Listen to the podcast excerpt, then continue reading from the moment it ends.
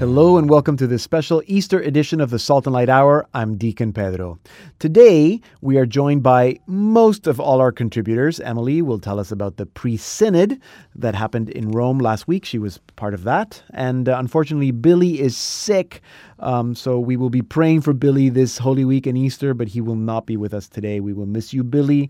Um, but Sister Marie Paul will be joining us with. Uh, one film that she uh, suggests to watch during this Easter season. She will give us the windows to the soul. And Mark Matthews has something to tell us about science fiction. And Jillian will be joining us, but uh, our segment with Jillian Cantor will be a little different. She's not going to tell us what she learned from her kids. Instead, she'll be telling us about her new documentary, A Woman's Voice, a wonderful documentary that gives Catholic women a voice and looks at the place of Catholic women in the church or of women in the Catholic Church. And that's going to be at the end of our first half hour. Now, I'm sure that by now you've heard of the film Paul, Apostle of Christ, starring Jim Caviezel and James Faulkner. As a special Easter treat at the end of the program, we will be speaking with Eric Groth, executive producer of the film, to tell us all about what you need to know about St. Paul, St. Luke, and the Acts of the Apostles. So you don't want to miss that. That's in about 50 minutes.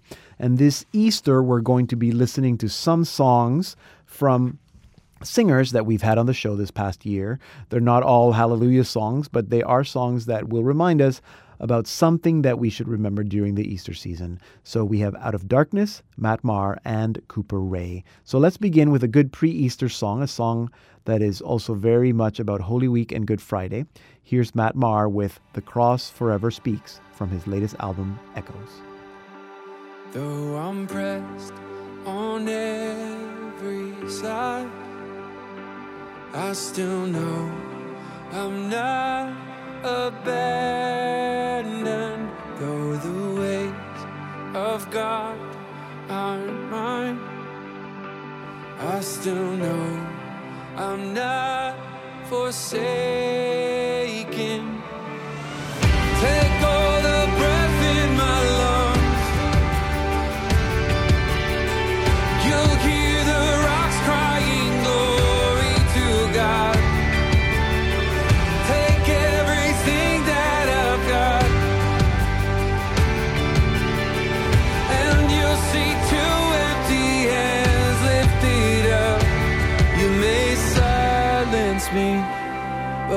the cross forever speaks. Though I'm filled with questions why, I still know I'm not abandoned. Though I suffer in this life, I still know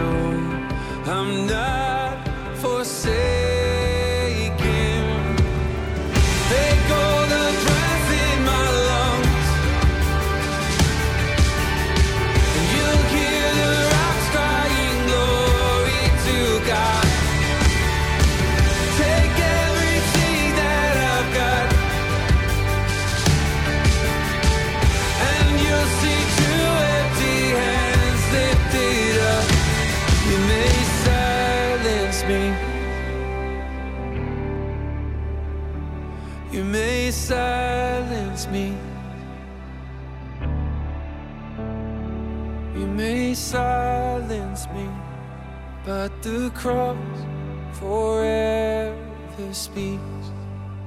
That was Matt Maher with The Cross Forever Speaks from his album Echoes. You can learn more about Matt Maher at his website, mattmaher.com. And to listen to Matt speak to us about that album, go to our archive at saltandlighttv.org slash radio and search for the October 20th, 2017 program um, with Matt Maher. I'm Deacon Pedro. You can go to that website, saltandlighttv.org, and that's where you can learn all about what we do here at Salt and Light.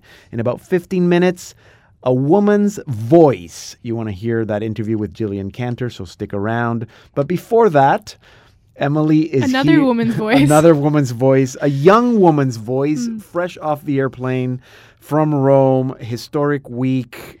How was that? yeah, in uh, Rome last- historic yes. indeed, Pedro, as you say. Um, we were told multiple times during the meeting last week in Rome that it was his, a historic event Yeah. because this is the first, it was the first of its kind. Right. Uh, this is the first time that in preparation for a synod of bishops, so Uh-huh. now we have one coming up in October 2018 Uh-huh. on young people, the faith, and vocational discernment. Right.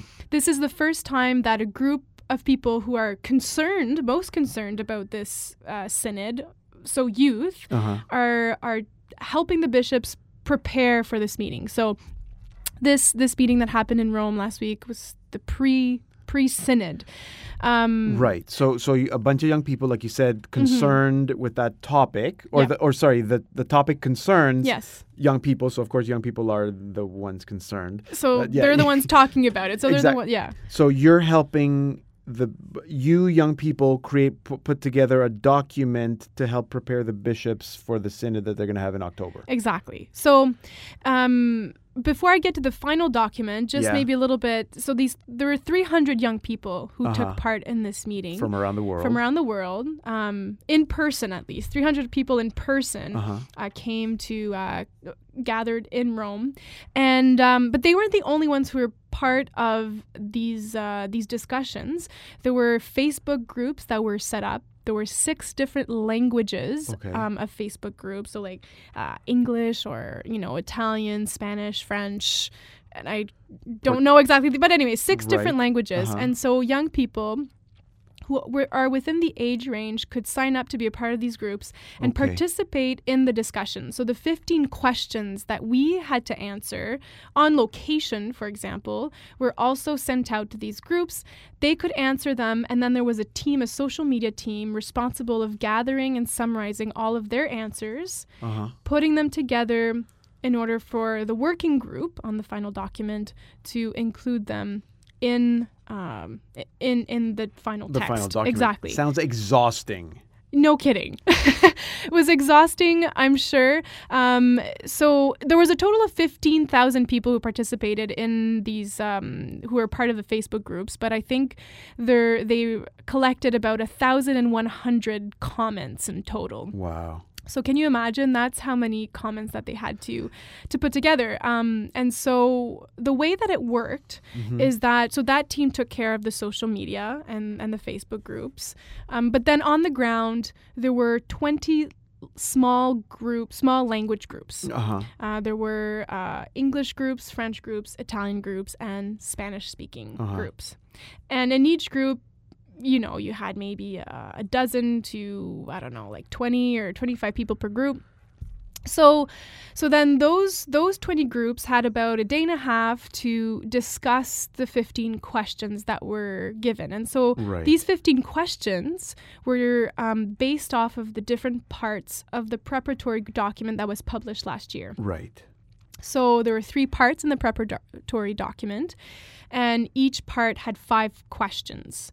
Um, and so, you know, the groups were had the time to discuss them, make comments, and then again, they themselves would summarize at the end of their one day and a half of discussions. You know, the um, the answers that were given within that group. And so each group submitted a summary Uh-huh. um, of their discussions to the working group. And, And, eh, and you were in the working group. I was in the working group, yeah. Uh, wasn't expecting it. I really thought that I would just go and participate and, you know, give my two cents. drink wine, Drink have some wine, pasta. have some pasta, exactly, which there was, um, thankfully, because it made uh, the work a lot easier. Yeah, yeah, yeah. but um, yeah, and so so we were the the the people, the participants who were part of the working group, were chosen on the second day. Um, Mm. Were approached on the second day to be a part of the working group.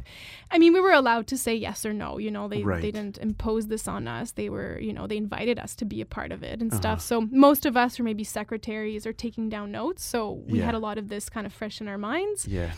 And so the working group was comprised of 21 people. Yeah. But out of those 21 people, a dozen of them were responsible to actually write the document, and the rest of the group were translators. So helping Right. the writers understand those other, you know, the Comments that are coming eh, from- different oh, languages. uh, yeah, yeah, exactly, you know, um, Wow. because we had to write the document in English first, Right.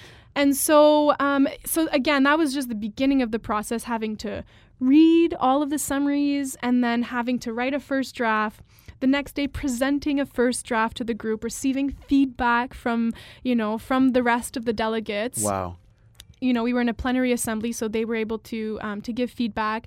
Then going back, taking that feedback, and then writing a second draft. You know, um, which we spent a lot of time doing. Yeah, Barely got any sleep, and then the next day presenting the second draft, getting more feedback, and then finally reworking it and presenting a final. So you're working on the document has three parts. You were working on one part. Exactly. Part one or Yes, whichever part. exactly. So I, I, we don't have a ton of time left, like literally like a minute. Mm-hmm. Right. So I know people can go and read that document that on our website for on sure. Mm-hmm. saltandlighttv.org in our blog. We also have saltandlighttv.org slash synod.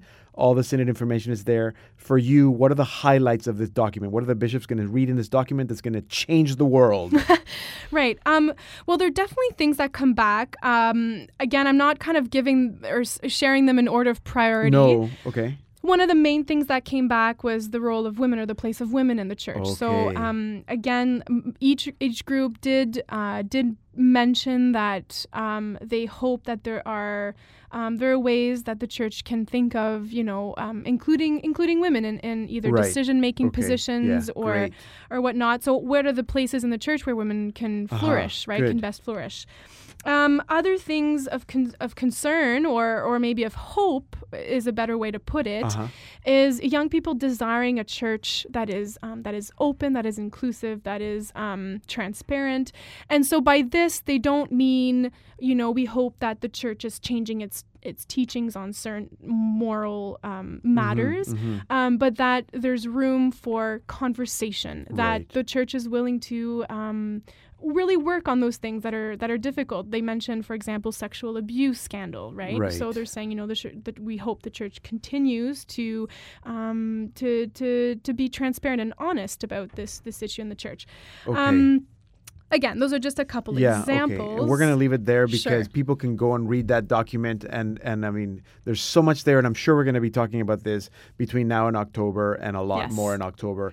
Thank you Emily. I'm so proud of you and so happy that you're you, so blessed that you had this experience. it was a very joyful experience despite the difficulty and the, The lack of challenges sleep. the lack of sleep it was a very joyful experience Amen. Mm-hmm. Good. And for you and for 305 other young people from around the world. Emily Callan, our news producer, but slash youth pre-synod expert working document we're gonna have to work on that title i yeah, think yeah it's great. Anyway, thank you very much, You're Emily welcome. Callan. You can follow her at Emmy Callan. Hi, this is Matt Maher. You're listening to the Salt and Light Hour with Deacon Pedro. I'm Deacon Pedro, and you're listening to the Salt and Light Hour online at saltandlighttv.org slash radio, also on the Catholic channel, Sirius XM 129, on the Spirit Catholic Radio Network, Holy Family Radio, the Lamb Catholic Radio Network, the Baraga Radio Network, and KHRM in Anchorage, Alaska. The Salt and Light Hour is also on Roku and on iTunes. And this is our special Easter edition. Now, does the Catholic Church engage the voices of women to the aid and advancement of the church itself? Now, if you look at this through the lens of the secular world, the answer is no. Women in the church are oppressed, silenced, unable to break a stained glass ceiling of church hierarchy. But there's a new documentary made by Salt and Light Television called A Woman's Voice Conversations of Discernment and Grace that invites us to look into a new conversation with a new perspective to answer all these crucial and controversial questions and to look at the place of women in the church. And to tell us more about it, I'm joined by our very own parenting expert, Jillian Cantor, who today for our Easter show is not talking to us about parenting, but talking to us about what it means to be a woman in the church. Jillian. Very diverse. I can handle all sorts of questions. Well, if you're a mother, you're a woman, so that that's a good all thing. makes sense. All makes sense. Now, just I'm, I was going to say you are the producer of this documentary. I know that you were the writer of this documentary. Can you Yes. can you let us know exactly what your involvement was w- with making Yeah. this film? I'd say I wasn't the producer. I I would just put my role as um, writer and uh, researcher um, overall thinker. yeah, but you had a you had a strong role in giving this shape, right? Um, yeah, I I will just be very humble and say, oh no, it came to me almost finished. really, Yes. I kind of stepped into it um, from a freelance writer's point of view uh, at a dream point because many of the interviews were already finished. Right. Um, they'd already been completed. Um, the visuals were filmed. Um, women had been, or, ideas and concepts had been researched. Women had Yeah. been interviewed, and so it was kind of handed to me and said, "Now let's put this together. Let's put some right. order to Put it it." together. Yes, and so from the very first time I watched what had been put together as a rough cut, I was involved in the story, and I felt Right. it impossible to not be Right. because as a woman of the church and knowing um, many other women of the church and the questions they have about who they are and what their role is, hmm um, there were questions that needed to be answered, and I felt like I, I just couldn't at that point. I couldn't walk away from it, and I, I really needed to take on Mhm. this project. Well, maybe. so- yeah, sorry. Before we go on, can you tell us quickly what this documentary is about? Sure, yes, of course. Um, a Woman's Voice, Conversations of Discernment and Grace, features 11 women from around the world um, discussing their role and work within the church. Okay. And that those that work and those roles um, range from being missionary mothers um, in northern diocese to the former mayor of Bethlehem, um, to uh, a mother of quadruplets, to a Uh-huh. woman who serves as the vice chancellor within an archdiocese in Canada. So they're it's they're really Mhm. diverse, um, different backgrounds, different ages, different stories, um, and I think that's key because not all women of the church are the same. There isn't one role for women in the church. Um, as many as there are women, that's as many as there are ministries Mhm. and roles and work. And I think that's it's a fascinating perspective because I think once you've watched this documentary or once you've gone through the study guide that accompanies it, hmm I hope your perspective has been altered so that you view each woman within your parish in a different light. Okay. Now I. No matter who yeah. we are or what we're doing, there is a connection there to the building up of the kingdom, to the building up of the church. Hmm. Now I know you didn't you didn't have a say in necessarily in, in choosing all the women, but you did have a say in some of them. So how were these women chosen? Um, well, we did. We wanted that diverse background. So um, I was considering who was already in the documentary. Um, who are we missing? What sort of voices in terms of age, um, background, work? Um, we just really wanted to span a great number of sources, a great number of people, so that anybody who's watching should be able to identify with someone. Maybe not. It's maybe not right. they may not recognize themselves in a particular woman, but they will recognize someone that they know, um, Uh-huh. or even just pieces of a particular woman's story, or a few pieces from a few different women's story. You're going to be able to relate to, Right. So um, yeah. and make that story connect with your own. So it's not just women. I mean, you have Carolyn Woo, for example, uh, or, or someone like you mentioned, the uh, the woman who's the chancellor of the diocese. They're, they're, it's not just women who are doing these, you know, huge things. You also mentioned that you have mothers or women who are doing missionary work. Right. Why? So when you talk about diversity of the roles of women in the church, what what do you mean? Um, do we mean that women need to be vice chancellors of dioceses or No, rectors of not. seminaries? Yeah, I think um, where it really all came together for me, um, and even in an emotional way, was when I was writing for the study guide to accompany the DVD. Yeah. and I was thinking about my own work and how I would, how I would or could ever Mhm. claim it for the church, because you know most days the things I do are very much hidden. Well, you're a Nobody stay at you're a stay at home mom. Yeah, so the few the few times that I speak to you on the phone and tell you what I learned from my kids, that's really that's my voice outside of my own home. Other Yeah. than that, here I am, and nobody knows what I'm doing, and I'd say for the most part, nobody really cares. And it's really humbling when you you you're a young person and you think, what am I going to be when I grow up? Uh-huh. and then you come to this point where you're like i am here in this house by myself with a bunch of little people who don't necessarily listen to me. Is this what i wanted? And you kind of it is that moment of crisis in your own life just trying to figure out who am i and what do i do? And as i listened to these women and i put piece together their stories it became apparent that that yes we are all doing work for the church so long as we claim it. And that i think is an important step because Hmm. it might feel silly, you might feel stupid to say, "This is who I am, and I'm doing this work for the building up of a kingdom." Um, and no matter what that is, no matter how hidden it is, no matter how public it is, this is what I'm doing. This is who I am. I'm So- not sure if I'm really making No, it clear, yeah. but when I finished writing that introduction and Yeah. I signed my name to it and I wrote, I'm going to get emotional now, when I wrote wife, mother, writer, Mm-hmm. I felt like that was me giving that work to the Lord Mm-hmm. and saying, This is who I am and who I will be for you. Mm-hmm. And so, as small as what my role is, I don't know that I'm influencing very many people. Certainly not as many people as you know a missionary working to help refugees. Um, Yeah. still, I have identified my work as the Lord's, and Yeah. if, if as long as we are all fulfilling our vocation, then we are. Um, that's the pinnacle of our our faith. That's, Yeah. that's what God is asking of us, and and making that commitment. Is This is such a real statement. Yeah, it's such a much larger conversation, and I wish we had, we wish we had twice the amount of time. We have about a minute left, so I want to ask you, maybe in closing, who is this documentary for? Is it for women who work in the church, who feel that they're not valued, or who are not sure how their work is valuable, or is it for people who think that women in the church have no place or no say in the church? Yes, and yes. it's for all of those people.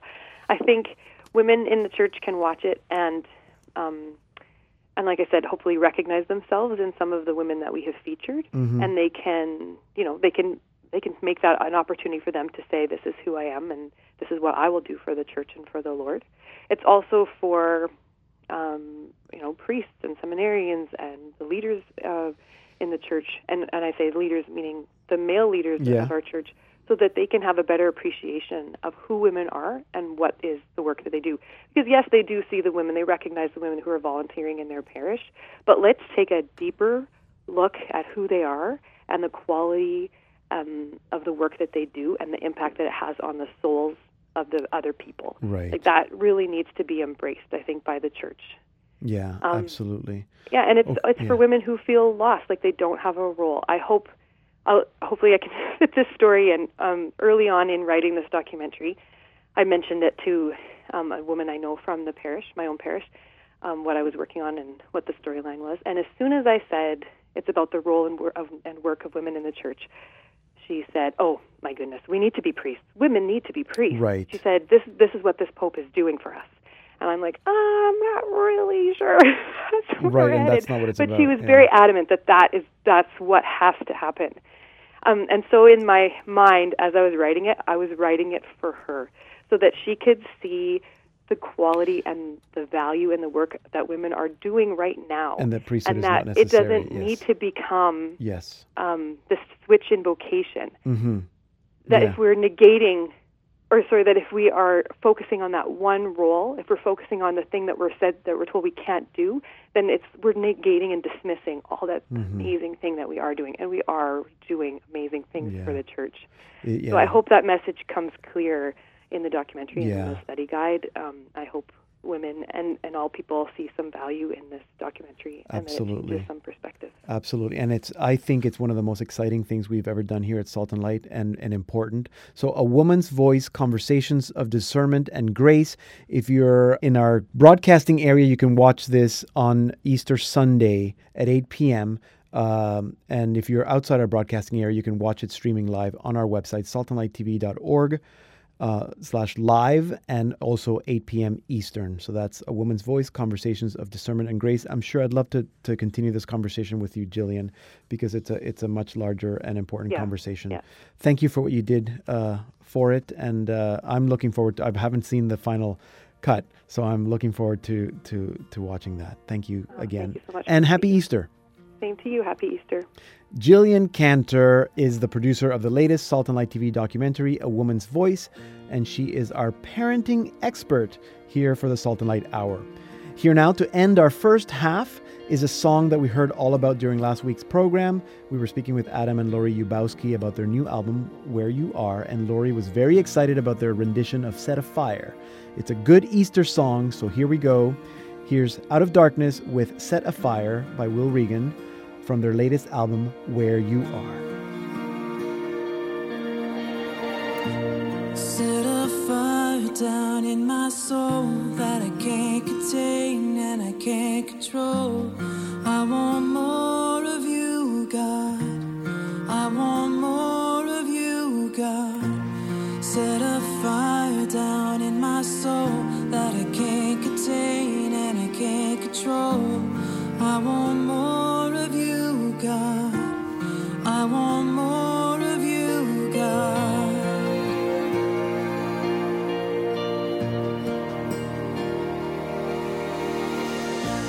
listening to Out of Darkness with Set a Fire from their latest album, Where You Are.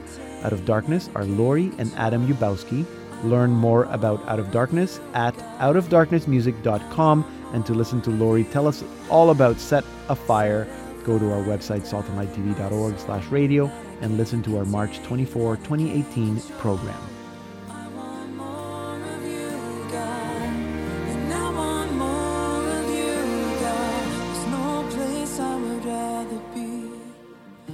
Coming up in our second half hour, what's good in Hollywood, Windows to the Soul, and a featured chat with Eric Groth of the film Paul, Apostle of Christ.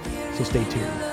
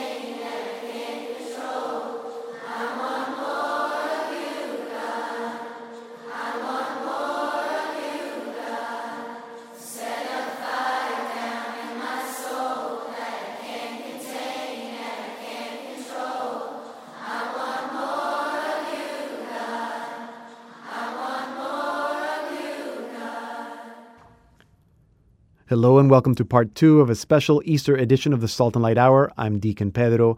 Coming up is Mark Matthews with What's Good in Hollywood and Sister Marie Paul Curley with Windows to the Soul. And at the end of the show, a featured conversation with Eric Groth, executive producer of Paul, Apostle of Christ. I'm Deacon Pedro, and you can find me on Facebook. Look for Deacon Pedro and follow me on Twitter at Deacon Pedro GM. And now it's time for.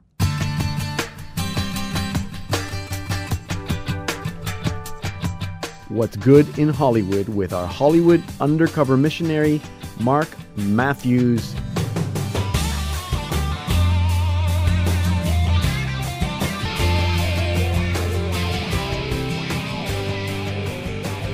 Mark, Hello, Pedro. welcome back. Two weeks in a row. We're lucky, lucky to have you.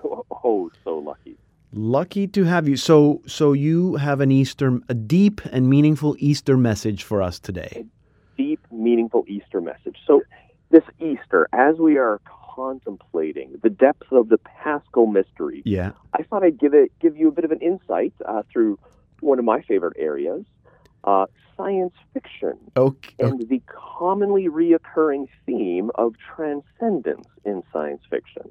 Okay. And- okay. Okay. Okay. No, sorry. I know how much you love science fiction, right? You took the words right out of my mouth. I was going to say, I, I don't know if I should say I love science fiction. I don't hate science fiction. There's some sci fi stuff I really like. Um, but I actually I can't even think of one single. Well, Star Wars is science fiction. Th- those are pretty good. okay. And some Star Trek I like. So that yeah. Well, that's okay. I'll, I'll, I'll give some examples. Here. okay, So- good. And it, it, it basically, so I'm thinking of movies like Interstellar. Oh yeah. So that that was a pretty big film. Came out Mhm. a couple years ago. hmm In that movie, uh, an astronaut Cooper he ends up going into a black hole and finds himself in this kind of fascinating five dimensional universe, able to see his daughter's room Yeah. at all times at once. He can kind of move through space, but then he sees a different time. Yes. Or maybe a movie like uh, The Matrix, Uh huh. uh, which I'm sure a lot of us have seen. yes. You know, where Neo, he quote unquote awakes to find out that his whole life has been an electronic simulation Mhm. uh, and that the entire human race is actually enslaved by robots. Right. Or um, if if you're a bit of a Trekkie, a Star Yeah. Trek fan, I have to admit, I have seen my fair share of Star you? Trek. Good. Yeah, they, there's this, there's a very reoccurring, re, reoccurring story of meeting of energy or finding a way for physical beings to turn themselves into beings of energy. Right. And these these kind of themes kind of come up many times over, even Mhm. films like 2001 Oh yeah. or Solaris. yeah. Um, and even in 2001, you know, he again goes into some kind of a weird space warp, um, and Yeah. you kind of see his whole life at once. But there's this sense that they're meeting a greater being of some sort, and and even in you know Star Trek again, these beings of energy are higher beings of Yeah. some sort. Yeah. So you're probably going, well, Mark, what does this have to do with Eve? Exactly. That's exactly what I'm thinking. yeah, I know, I know. You're just like this guy's wacko. Let me explain. So basically, so we're we're seeing some very commonly reoccurring themes. So in Interstellar, he could see uh, his daughter's room at all times in the same place. He's essentially omniscient. That's Okay. that's what God can do in the universe. In the Matrix, Neo learns essentially how to make his thoughts a reality. He can just kind of think something, and he can affect his universe um, these beings of energy, they are no longer bound by physical boundaries. You know, they can go through physical objects, no Mhm. problems. Mhm. Um, they, they're maybe not even bound by time. Mhm. Uh, and then in 2001, they're traveling to meet these higher beings. And it's kind of like, well, that's, you know, for a Christian, this should be obvious. Like, what they're paralleling, what they're really getting at is the spiritual realm, the metaphysical realm of God. Right. Um, Right. Because God is not bound by time or space. He can make his thoughts a reality. You know, he is, he, he can, he's essentially all of these things, and he is the highest being. So, all these kind of sci fi stories, they're a fun way to really contemplate this idea of the metaphysical. They fall short, of course, because they're they're finite. You know, they're essentially not infinite, but they're, they kind of represent some of this yearning to be set free from the boundaries of our flesh. Mm-hmm, mm-hmm, mm-hmm. Um, and I was going to say, I mean, sci-fi is a. Re- I don't know if it's fair to say that it's a relatively contemporary uh, genre, but I'm sure that a lot of these are based on myths that have existed forever. That's that's right. And so these it's only like ideas. this century, yeah. that we really kind of see these sort of sci-fi ideas where they're doing it with science. But it, but it's a really it's an ancient idea that's been around for a very long time. Like Uh-huh. you think of, you know, the mythology of you know demigods. You know, there's like Right. Helen yeah. of Sparta, who was born of Zeus and the human Leda. Mm-hmm, you know, or, or Asclepius, uh, who was born of Apollo, you know, and a human, and then you know he became human. He, you know, he became divine after he died, and you know, it, there's there's very much this kind of transition. Uh huh. Um, and so, I, you know, when you're watching a film like Interstellar, you're kind of going, "Oh wow, wouldn't that be cool if I go into a black hole and I Mm. wasn't bound by time or space?" It's like, well, as Christians, we're offered something even better. Hmm. So in in First John three two, he says, "Beloved, we are God's children now. What we shall be has not yet been revealed. We do know that when it is revealed, we shall be like Him, for we shall see Him as He is." Yeah. And it's like, wow, if that's not clearly saying we are going to be in God's metaphysical realm, Mm-hmm. you know, very similar to Him, you know, I'm like, you know, th- that's as clear as it gets. Right. Now, now, don't quote me. You know that we're not going to become all om- omniscient or omnipotent. You know, theologians have kind of fought over, fought over this for years for what exactly the afterlife is going to look like, Mm-hmm. and it's kind of like for us trying to think of this, it's kind of like mice trying to contemplate calculus. but the one thing I can say is that if this has been foreshadowed in all of the literature for all this time, in real life, it's only going to be better. So hmm. I'm looking forward to something that's better than Star Trek or Interstellar or anything like that in the afterlife. Absolutely, absolutely, and and and then yeah, I mean, as soon as you, it, it, it sounds like you know Jesus after the resurrection. That's what our promise is, It- it- right? Exactly. Yeah, yeah, and we we see aspects of that. Yeah, when Christ is resurrected, you know, he kind of has the power to you know appear and disappear, And disappear almost and- go and- through walls. Yeah, so he's physical, but, he, but he's not bound by physical boundaries. He's yeah, interesting Exactly. divinity. And and Yeah. what I would say is that maybe all this these things that are reflected in science fiction and that have been reflected in in myths of, you know, ancient myths is because that's what's written in our heart that we are created to go there. And so that's what we long for. So of course And- it's going to come out in our in our storytelling. And, and and I love how C.S. Lewis said this. He Ah. said that if I find in myself desires which nothing in this world can satisfy, Yes. the only logical explanation is that I was made for another world. Beautiful. And it's like, ooh, oh yeah, that makes me gives me gives me shivers. It does too, and if that's not a proof that there's a God, I don't know what it wh- wh- what it is. Yeah. Yeah, It- absolutely, it- it's written into our hearts. absolutely. We desire this. Okay, that's a good good uh, Easter message for us today that you've learned, my friend, from Hollywood. Yes, and science fiction. Thank you very much, Mark. Uh, happy Easter. Thank you. You too. There you go. What's good in Hollywood and science fiction with our Hollywood uh, sci fi undercover missionary, Mark Matthews. Um, Mark Matthews is a professional working in Hollywood. You can follow him at HU Missionary. Hi, I'm Adam, Hi, I'm Lori, and we're Out of Darkness, and you're listening to the Salt and Light Hour. with Deacon Pedro. This is our 2018 Easter special. Learn all about the Salt and Light Hour and listen to all these segments again at our website, saltandlighttv.org slash radio. Coming up in about 10 minutes is Eric Groth, producer of the new film Paul, Apostle of Christ. So stay tuned. Now it's time for Windows to the Soul with Sister Marie Paul Curley. Sister, welcome back to the program. Oh, thank you, Deacon Pedro, and uh, a blessed Triduum. Yes. Uh, happy Easter. Happy uh, Easter. to you and everybody listening. Absolutely. So you have time. you have one film, the one film. I'm not sure if you're going to say it's a good Easter film, but you're going to tell us all about it. What's what's this film you I want to talk think about? it is. I think it actually is a good Easter film. Okay, although good. there's a number of good films in the theater right now. Yeah. And I chose a film in the theater because I really loved this book as a kid. Uh, so I've already given everybody a clue. I I, w- I Yes. went, went to see A Wrinkle in Time. Uh huh. and because of the, how much this book influenced me as a, as a kid. For for those of you, I, Deacon Pedro, you've seen the you've seen the you've read the book, right? I've read the book and I loved the book. In fact, I love I love Madeleine L'Engle, the author. Yeah, she is she is wonderful. I love all her stuff. Yeah. I just, I, you know what? I'm just going to start off by sharing a quote by her that from one of my favorite books in the whole world, uh, "Walking on Water," which is her Uh-huh. book on the faith and art. yes. And she says, We do not draw people to Christ by loudly discrediting what they believe or by telling them how wrong they are and how right we are, but by showing them a light that is so lovely that they want with all their hearts to know the source of it. Hmm. Uh, she actually called this book her great hymn of praise to God. Not the book on the nonfiction, but A Wrinkle in Time. Yeah, She considered it a hymn of praise, and I, I, I- I found that out by accident, and I was like, that is so true. So, for those of you who haven't read the book, A Wrinkle in Time is a young adult fantasy before young adult fantasy was a genre, before young Yeah. adult was really a genre. I mean, Yeah.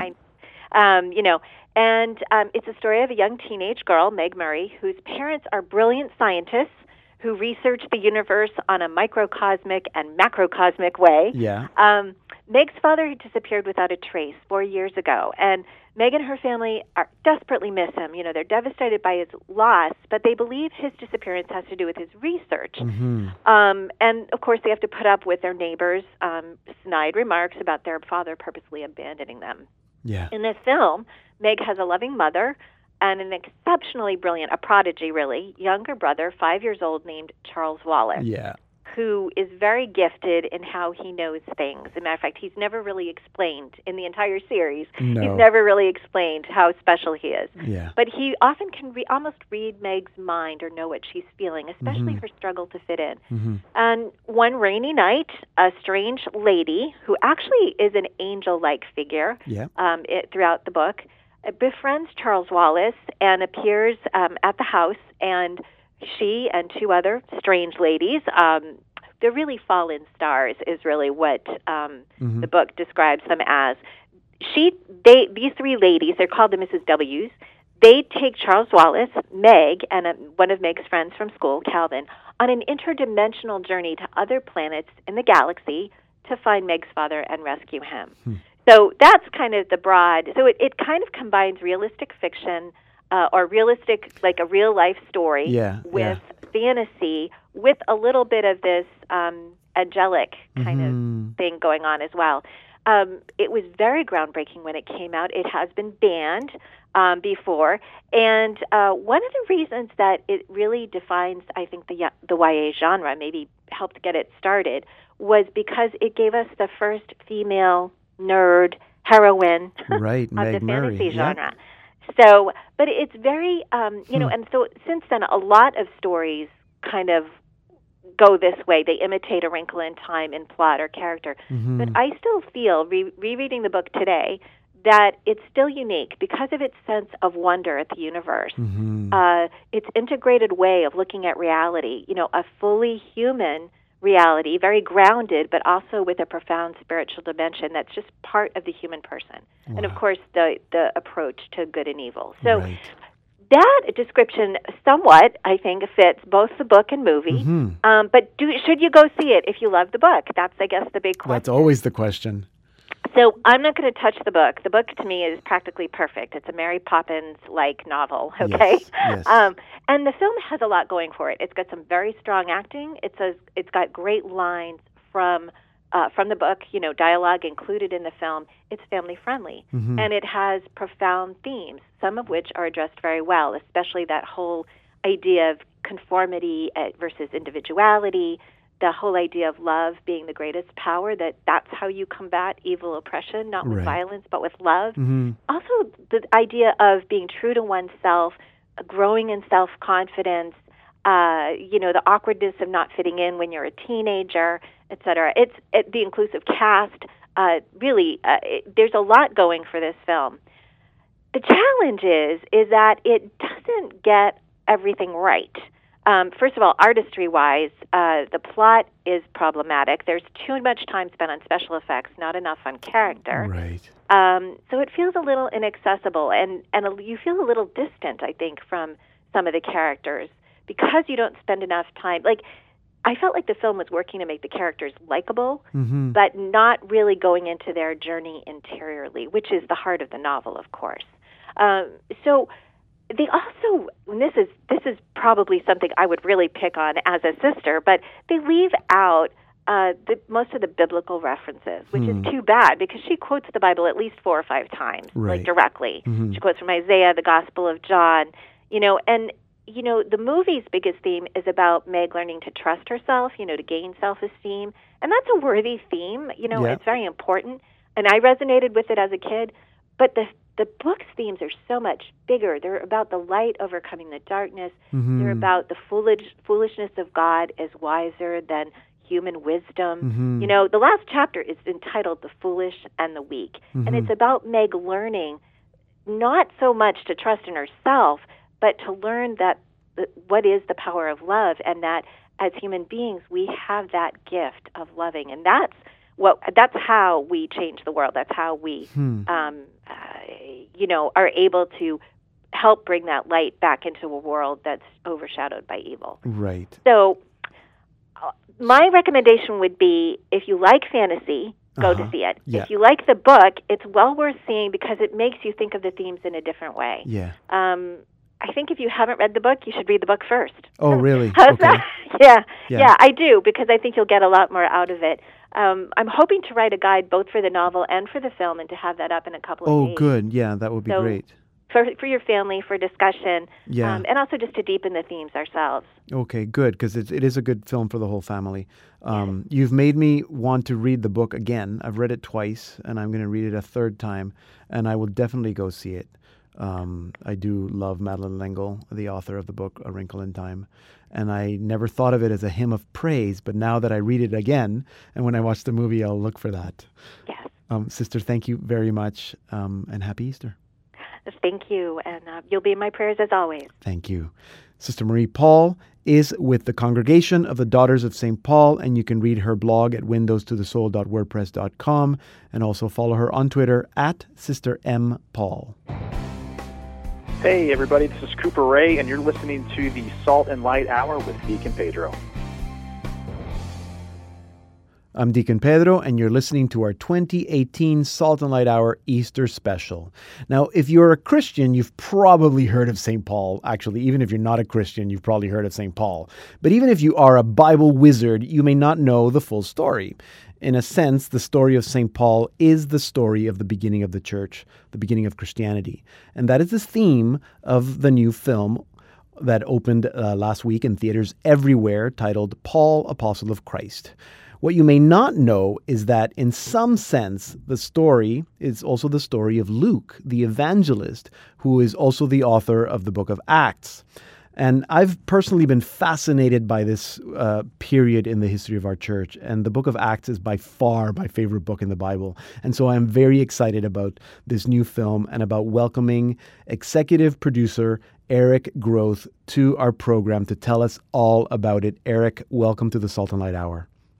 Oh, thank you very much, Deacon Pedro. Yeah, no, I'm so excited about watching this film. Um, for people who maybe are not sure what the story is, can you tell us in a nutshell what is the story of the film Paul, Apostle of Christ? Yes. So, you know, how do you tell Paul's story? That was a challenge from the beginning, but we ended up we, we ended up starting from uh, deciding to tell the story from the end of his life. So Paul Uh-huh. was in prison in the Mamertine prison, waiting to be beheaded by Nero. Mm-hmm. And uh, basically the story is is takes place in the prison, um, but also outside of the prison, uh, and it's it's a story of Luke coming to be with Paul, Okay. and we know um, in Second Timothy there's a place where when Paul is describing his time in prison, he says that only Luke is with him, Right. and so we know that Luke traveled with Paul, and many of his evangelization ministry mission travels, and and that Luke obviously is responsible for the writing of, of the Acts of the Apostles, and so much of that writing comes from Paul's journey. So, Right. so we wanted to explore a little bit about um, what you know, how maybe some of the Acts of the Apostles and, and what was going on in the church during the time of Nero Yeah. uh, in the Christian community. Uh, and so the film is really kind of a reflection on the man Paul and his life, looking back on his life and where he is at this final moment in his life, and and the connection with Luke and the Christian community and what's going on in Rome. Yeah. Um, I I I love this kind of stuff because I love how and I think we're all called to do this. You know, I might read scripture, but I want to bring it to life. I want to imagine what it could have been like. So, how do you go about writing this story? Because I mean, obviously, some of it is based on scripture, but most of it is not. You've you've done your historical research, but how much of it is fiction? How much of it? How do you go about putting this story together? That's a great question. So our writer director Andrew Hyatt, Yeah. and then our producer T.J. Berden, who Uh-huh. also was very much involved in developing the story. Um, but Andrew taking the lead, uh, certainly Scripture is the primary source. Yeah. So reading all of Paul's writings. But Andrew also read another 50 books that were written by authors and scholars uh, about Paul, Yeah. um, just to really understand the world. He read books about Nero and books about Roman culture Mm-hmm. just to kind of understand, um, you know, what was going on, um, so that we could tell um, the most uh, scripturally accurate, truthful, historical telling Mm-hmm. um, that we possibly possibly can. Um, but we also, you know, like want to put it in the human experience. So we kind of imagine their interactions, you know, and you'll notice as you see the film, it's like it's infused with this with scripture, um, but you're not feeling like the scripture is being Right. being read to you. Yeah. Yeah. You Yeah. know, Paul. I mean, Paul didn't just kind of sit down one day and go, "Let's write about love. Right. Love is patient. Love is kind." Yeah. But that stuff was coming out of his lived experience and what he was seeing, and what he was experiencing with in interaction with others. Mm-hmm. And so we kind of just we, we put some you know some in between the lines kind of skin on that, Mm-hmm. um, but certainly bouncing it off of, of scriptural truth and historical accuracy. So that we make sure that we're keeping the integrity of what happened, even though we, use imagination when we create movies. Yeah, of course, too, of course, so. To bring it to life. Um, how uh, you're the executive producer, so how did it the how did it all come about? Why did you want to make this film? Whose idea was it? How did the process start? Yeah, so our, our company is called ODB Films, and Uh-huh. we've been around for 12 years. And the bulk of our work in the first 10 years was we produced 200 short films for Catholic teens. Uh huh. and they're used in religious ed programs and youth ministry programs. And the um, we had a number of people ask us over the years, you know, do you have films on lives of the saints? And we really didn't. So we started to explore that, and we created a film uh, a few years ago called Full of Grace, and it was Uh-huh. really kind of a narrative exploration on the last few days of Mary's life on Earth. And that led us into a relationship with Sony, who was looking to do a film on Paul, we found out. Okay. And our writer director, Andrew, really had a desire to do a film on Paul. Yeah. kind of a passion project for him. For him, it really connected a lot in his own spiritual journey. And so we just kind of re- reflected more on that and, and realized when you look at Paul's life and Paul's story, that it's such a contemporary story and it's such a, I mean, it's timeless. Uh, you've got a person who was the most radical, you know, uh, just wanted to destroy Christianity because it was so, you know, uh, against what he saw in his Jewish faith. And yet he, he has this amazing conversion and goes on to become the greatest promulgator of the faith and, and, and credits God's incredible grace and mercy. And, hmm and I think that's an important message for today that, that no matter where we are, no matter what we've done, no matter who we are, um, God is always reaching out to us, uh, inviting us to become more like Him, to change, to, to embrace His grace, to embrace His mercy. And, and I think we need to we need to keep that at the forefront when we look at people and we see how they're living and we Right. think, you know, wow, that person's not living right or they can't change because God can change anybody. He can Yeah. change Paul. He can change all of us. Um, you kind of uh, uh, answered the question. The next question I was going to ask you about why is a, it a is it a story worth telling? It's it's a universal story. Yeah. Would you say that it's a? I mean, obviously, historically, it's a Christian story, but would you say it's a Christian story? Is this a, this is a movie that is for anyone who wants to go watch a good movie? Absolutely. I, you know, one of the first things, I mean, it's a Christian story and it certainly attracts um, people who are, are of the Christian faith, Catholic, evangelical, wherever you land in that. Mhm. But, um, but it's important for us as filmmakers to make a good film. Yeah. You know, and so it's, you know, that we film it right, that we, we use good shots, that we have good acting. And the acting in it is just tremendous. with Mhm. James Faulkner as Yes. Paul, with Jim Caviezel, who played Jesus in The Passion, as, as St. Luke, and Yes. John Lynch plays Aquila, and Joanne Whaley plays Priscilla, Yes. and Olivier Martinez plays Mauritius. These are really good actors, so it's really well acted. We filmed in Malta. The the the scenery is beautiful, and it's a good film. And it really is. I mean, as much as the the Christian message is very clear in it, um, it's very human. You know, you see the interactions of the people, and they're they're they're not these kind of saints that we often, you know, as we grow up and we see the stained glass Right. windows and you see the halos around their heads, and but these are people just like us Mhm. who, who journeyed and had struggles and difficulties and tried to live God's calling in their life as best they can. Yeah, yeah, no, that's great, and that's that's one of the reasons why I love St. Paul because I feel like I that could be me, and if that guy who struggled and who did horrible things and and struggled and talks about having a, you know, a thorn in his flesh and and and can still be a saint, then Right. so can I. And maybe I can too. Yeah, Yeah, absolutely, absolutely. exactly. So the film opened is probably in theaters uh, n- near everyone who's listening, but on the website paulmovie.com, there's a little feature that people can find a theater near you, and you can type in your zip code. I presume your postal code as well if you're in Canada, and it'll tell you where the nearest theater is to you. Is it important? I know that sometimes with these sort of uh, uh, releases that it's important that we get people to watch the film the first week. Um, uh, so Right. I'd like to, enc- I mean, I'd like to encourage everyone to watch it. It's a great Easter weekend movie to go watch, Yeah. um, or or during the Easter season. Uh, but don't go watch it because we're Christian and we want to make sure that that Christian films get made. Although we do want that, but go watch it because it's a great film and it's a great story that needs to be told. Um, Eric, thank you so much for for doing it. Um, I I'm looking forward to more films from you guys. Um, and uh, it's a great story, and uh, and thank you for sharing a little bit about what you do with us today. Thank you, Deacon. Thank you very much. Eric Groth is the executive producer of Paul, Apostle of Christ, a new film starring James Faulkner as St. Paul and Jim Caviezel as St. Luke. Um, it is probably in a theater near you. Here now uh, is Cooper Ray with Sing Alleluia from his latest album, Wake the Dawn. We bless your name for your faithfulness, your love, your mercy, your righteousness. You are welcome in this place. We honor you, we give you praise,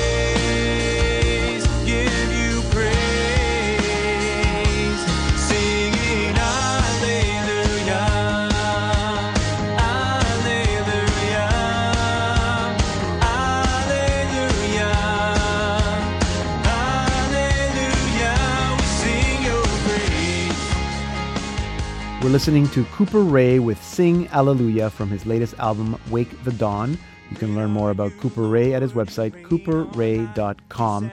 And that will take us to the end of the program. Remember that you can stream or podcast all our Salt and Light Hour programs at saltandlighttv.org slash radio. On that same page, you can find links to all the artists whom we've featured on this program. Send us your comments to radio at saltandlighttv.org and follow me, Deacon Pedro, on Facebook and on Twitter. The Salt and Light Hour is a ministry of Salt and Light Catholic Media Foundation. You can learn all about Salt and Light and all we do at saltandlighttv.org. Today we heard from Out of Darkness, Matt Maher, and Cooper Ray. This show would not be possible without the support of our generous Catholic artists. So please go to our website and find out how you can find them and support their ministries. Thank you for being with us. Have a holy and blessed Easter season. I'm Deacon Pedro, and this has been our special Easter edition of the Salt and Light Hour. You, Lord, are just in all your ways, for all your words we give you thanks. Our hearts, our souls we give to you. Make us whole, Lord, make us new.